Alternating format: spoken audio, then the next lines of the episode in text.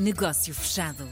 Uma rubrica de Andreia Rocha com o apoio da Rede Global da Diaspora.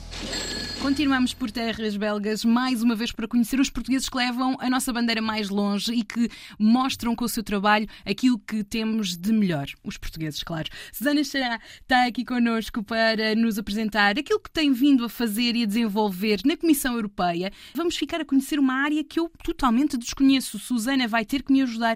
Então, é Project Advisor Raw Materials at Health and Digital Executive Agency. Obrigada pelo convite. De facto, eu eu sou desde há cinco anos e uns meses Project Advisor, atualmente na Health and Digital Executive Agency, é uma das agências executivas da Comissão Europeia uhum. e as agências executivas têm como missão implementar partes de programas em nome da Comissão Europeia, no meu caso, eh, de, ligado à Raw Materials, que está integrado na unidade da indústria, uhum. Eh, estou a cargo da implementação do Programa de Investigação e Inovação. Atualmente, por isso desde 2021 até 2027, é o Horizonte Europa.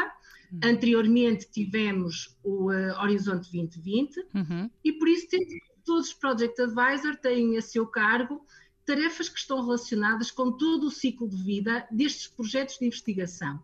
Por isso, começando pelo princípio, nós temos a nosso cargo a coordenação da seleção das propostas que são submetidas por diferentes consórcia da Europa para serem financiadas no âmbito destes programas. Okay. Contratamos peritos externos, que é exatamente o que eu estou a fazer intensamente durante uh, estas três semanas. Hum. Estou a moderar as reuniões em que são avaliadas as propostas uhum. uh, a diferentes tópicos. Este ano, por exemplo, tenho a meu cargo dois tópicos relacionados com raw materials e vamos selecionar, juntamente com os peritos, as melhores propostas para serem financiadas no âmbito deste programa. Ah, muito bem. No final, por isso isto é só a primeira etapa certo. do ciclo de vida dos produtos, uhum. porque depois, de seguida, com as propostas que são selecionadas, nós vamos estabelecer os contratos, por isso nós chamamos a Grant Agreement, vamos fazer os contratos com esses consórcia, e a terceira etapa é a implementação dessas ações de inovação e investigação.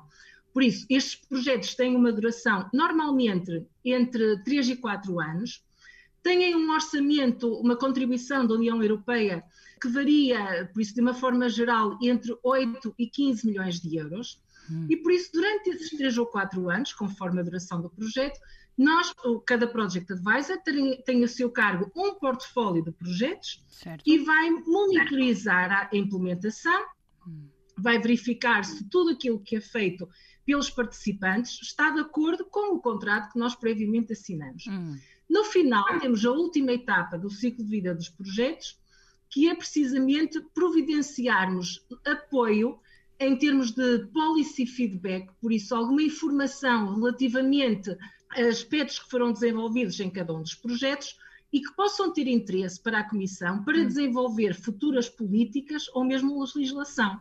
Hum. Pronto, é isso que faz um Project Advisor. e a Susana ri-se, porque realmente é muita coisa. E como é que a Susana eh, foi parar então nesta agência executiva? Foi, foi uma mudança muito grande, uhum. porque durante 25 anos eu trabalhei em Portugal, por isso eu sou engenheira química, tenho um doutoramento em engenharia química e biológica Trabalhei durante 25 anos numa universidade em Portugal, uhum. como professora, como investigadora, coordenadora de serviços técnicos e de formação avançada para profissionais, e desde 2006 já colaborava com a Comissão Europeia como perita externa.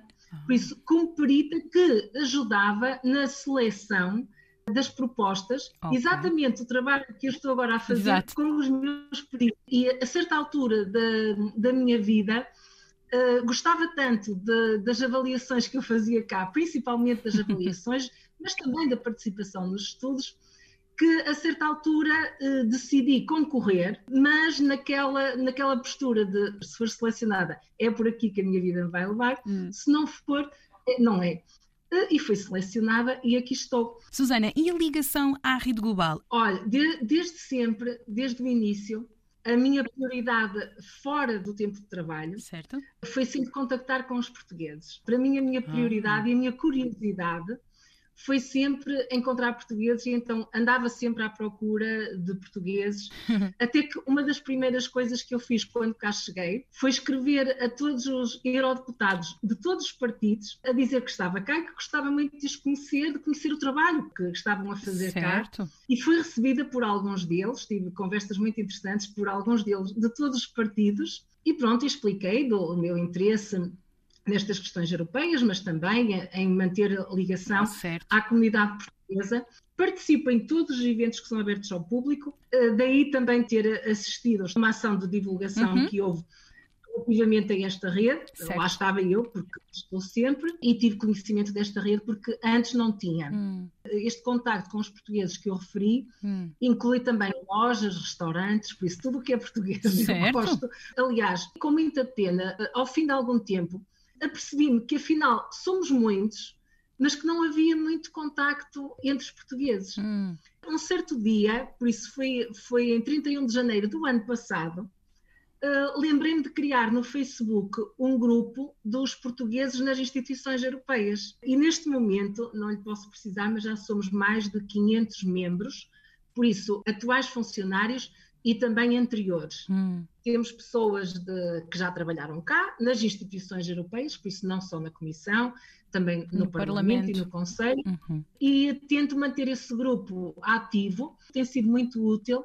Quando temos dúvidas sobre um determinado aspecto relacionado com, por exemplo, com o nosso apoio médico, com algum aspecto administrativo, uhum. uh, com locais de Bruxelas especializados numa área ou, ou noutra, por isso é, é, um grupo até bastante ativo. E estou muito contente por ter tido a ideia primeiro de criar esse grupo e depois de, de, ter tido a, adesão por parte de todos estes membros que agora são de parte quem do compõe, grupo. não é? De quem compõe essa comunidade que está nas instituições europeias e que se calhar também estava um bocadinho perdido sem saber que há esse núcleo tão grande de portugueses. Susana, muito obrigada por ter-nos contado e explicado o que faz, como chegou e esta ligação tão forte que mantém aos portugueses e a Portugal. Muito obrigada pela participação, Susana. Obrigada, eu. Negócio fechado.